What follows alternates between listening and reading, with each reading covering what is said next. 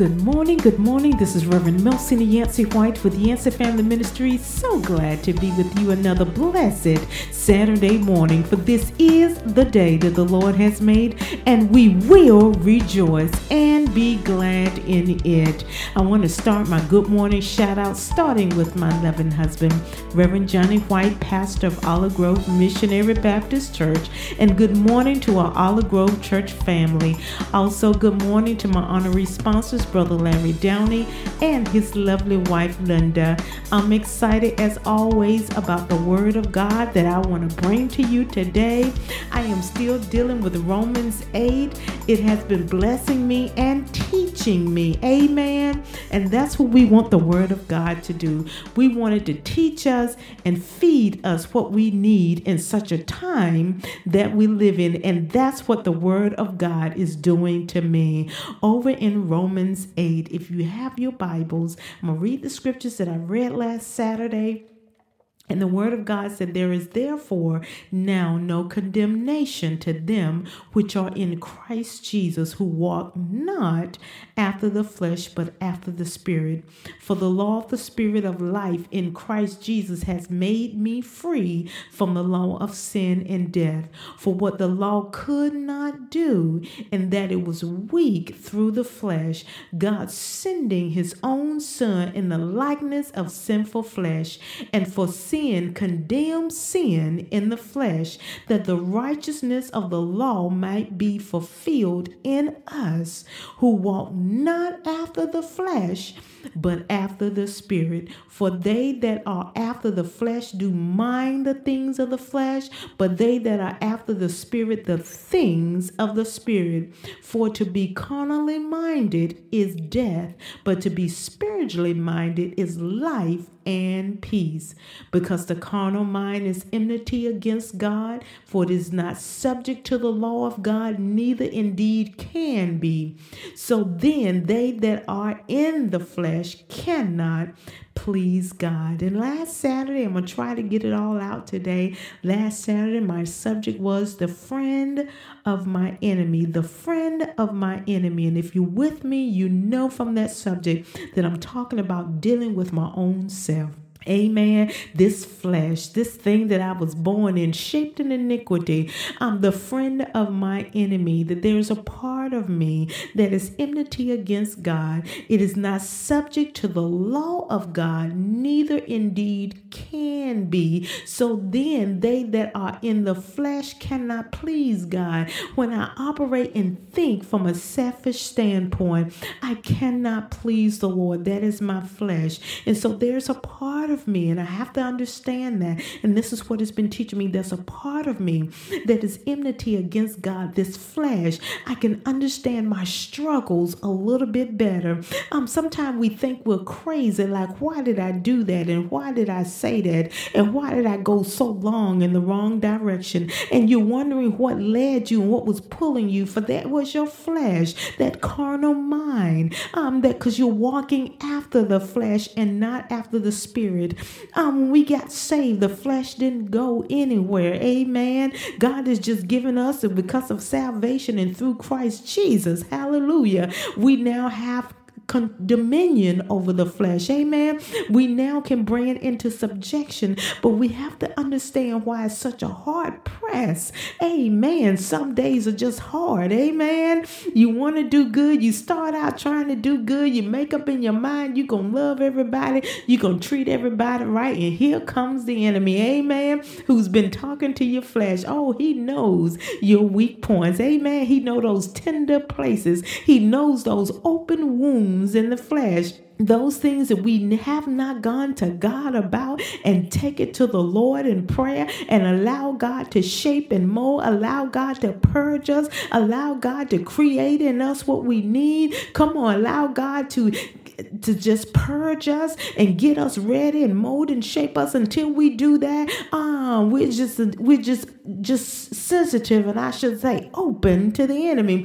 The flesh is constantly in communication. Come on, with your enemy. That's why I said my friend of my enemy. Uh, but, th- that friend, uh, it, it, it know it wants what it wants, and the enemy knows what it wants, and we have to bring it into subjection. Amen. So as we war wrestle we're doing it and trying to do what's right, we got to understand what's working against us. And I know we like to put a face on what's working against us, but I tell you, we need to do more looking in the mirror before we point the finger at our spouses, at our children, at our co-workers, at our supervisor. Ah, there's something that's quite not right about me. There's something that I'm walking in a way I shouldn't be walking. Come on, I'm not walking in the spirit, I'm walking according to the flesh. Come on, that's why we want in we want to get back at somebody. Come on. We want to do we want to do evil for evil instead of good for evil. Come on. I hope you I hope somebody I'm ministering to somebody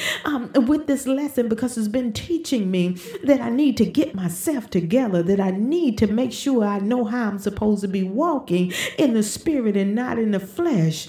And I tell you, when I thought about it, I said, I need to understand my own nature. I need to understand what my faults are. I need to understand what my weak areas are. And I preached one time about the blind side. All of us have a blind side. Come on, we self-righteous in one area. Come on, we crossing the T's and we dotting the I's. But there's that blind side, that thing that the flesh and your enemy is conspiring uh, um, in that area. Amen. Um, you you notice you you wash it under the rug, so to speak. Oh, you made excuse after excuse for what you're doing and how you're talking and how you're acting. Um, that's your blind side. Uh, you think God is pleased when He's displeased with what you're doing. Um, because when you walk in the flesh, you cannot please the Lord.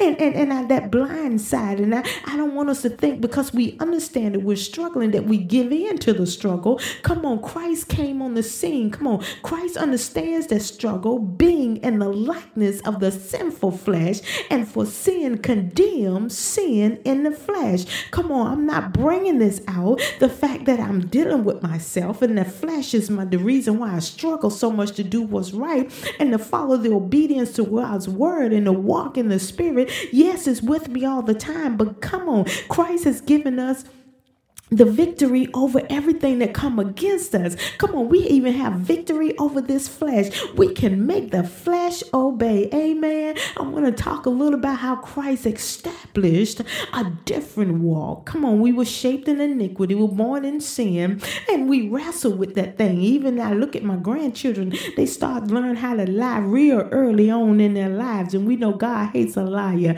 and you got to train a child in the way that it should go. But at an early age, we learn learn how to be sneaky. Come on, somebody. We learn how to do things behind people's backs. Uh, we know how, we figure out how to lie. We figure out how to steal. You know, they'll sneak back in that kitchen and get the cookies or whatever treat they know that's in there. They learn that at an early age. But I love the fact that Christ established a different walk when God so loved the world that he gave his only begotten son. And if I have a few minutes, I just want to talk about what he established. Um, Christ understands the flesh. I, I read that that he was he he was being likeness of the sinful flesh. Come on, God sent him in the likeness of the sinful flesh, and for sin, condemned sin in the flesh. He understands this flesh. Amen. He understands it. And he came because he understood it. But the one scripture in Matthew 4, I just want to talk about it just for a little bit because it helps me. And I pray that it helps you. That Christ understands the flesh, but he understands how to conquer the flesh. Amen. And when he came into the likeness of flesh, he knew he had to deal with that before he went to the cross and he conquered that. And I just want to talk about Matthew 4 verses 1 through 3, where he was tempted of the enemy, it says, Then Jesus led up in the spirit into the wilderness to be tempted of the devil. And when he had fasted 40 days and 40 nights, and afterwards he was hungry. That's preached to me. I used to think I was crazy, all these little fasts I would go on to take these things out of my diet, to go periods of time to where I just deny my flesh what it wants. Uh, I take periods during the week where I don't do certain things because I use that time to walk in talk with God, to stay in tune with Him, for I need a word from the Lord. And so I, I thought that, you know, this little thing that, you know, I've read about fasting, I've been hearing preaching about fasting, but then this came to light once again when I thought about the friend of my enemy. How can I bring him into subjection? Come on, how can I not allow him to rule with my enemy? Oh, and order my steps. But here is the answer, in my opinion. Here is the answer here. And the Spirit's been dealing with me on it. It was that when he denied the flesh, because when the enemy came, he was spiritually ready. Hallelujah. And that kept blessing me. We're not spiritually ready when the enemy and our friend the friend of our enemy when they conspire come on when he starts to talk to the flesh when the flesh start to see what's pleasing to the eyes when the flesh start desiring certain things oh we have we have victory over the flesh. We can bring it under subjection. We can deny it. We can we can starve it so to speak. Now i'm not telling you to go into a starvation to where your health is is at risk because if you need to eat um, then you need to eat for your medicine medicines, but there's a lot of things you can do to fast from that's not including food. Come on, you know what you need. You need to deny your flesh something to remind yourself that my relationship with Christ means more to me than this chocolate cake, more to me than this Coca Cola, more to me than the games on my phone, more to me than Facebook, more to me than Instagram, more to me than TikTok. There has to be this moment throughout your week, throughout your day, to where you deny the flesh what it wants, these things that is being entertained that's not feeding the spirit, come on, it's not doing anything, it's not benefiting the spirit, man, at all. And you wrapped up and tangled up with it day after day. Next thing you know, a whole week done gone by without a prayer life and being in the presence of the Lord. Next thing you know, a whole month is gone by, and all you've had is church, but you ain't had your one on one time with God. And I'm telling you, if we don't do this, this example of Christ. He fasted for 40 days. And Christ is not telling us to fast for 40 days and 40 nights, for that was the journey he was on. But what he's letting us know if you want to be ready for when the enemy comes, if you don't want to operate carnal mindedly and you want to be spiritually minded, come on, if you want victory in this life, if you want power over the enemy, if you want power over the flesh, then you got to deny the flesh. Amen. Denying the flesh strengthens the spirit. And that's the weapon that we have that's not carnal, but mighty through God through the pulling down of, of strongholds. The friend of my enemy will always be with me. My flesh is always going to be there. I can't get away from it, not until I leave this world, but I can have victory in it. I can have victory in this life, but it's under subjection by the Holy Spirit. And if I was to wrap this up, I will wrap it up with First Corinthians and 9. But before I go there, I just want to talk a little bit about that that sort of testing that Christ went through. I think I had the scriptures up because I started to notice what the temptation was, and I'm wrapping this up, you all. I'm wrapping it up. That temptation was first the bread. Um, he knew Christ was hungry.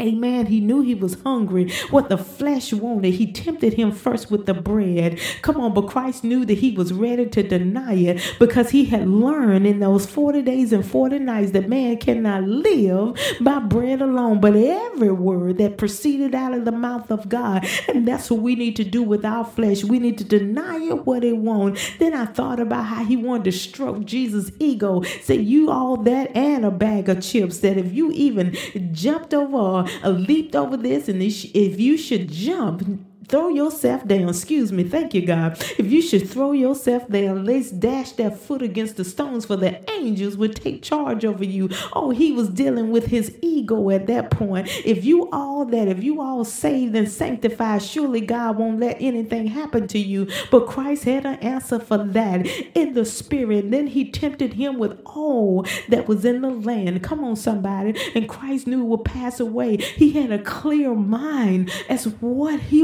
was and what he was facing because he fasted, because he had that period of time where he denied the flesh. He realized that he could do it. He realized that he didn't need that, but what he needed was the word of God. He came into a clarity place in his life to make the decisions that he needed to make. I have run out of time. Thank you for tuning in, and I pray this is encouraging to you, and maybe I teach more on this and talk more about it. But thank you for tuning in, and remember today and throughout every day to rejoice and be glad. Why? Because God loves you.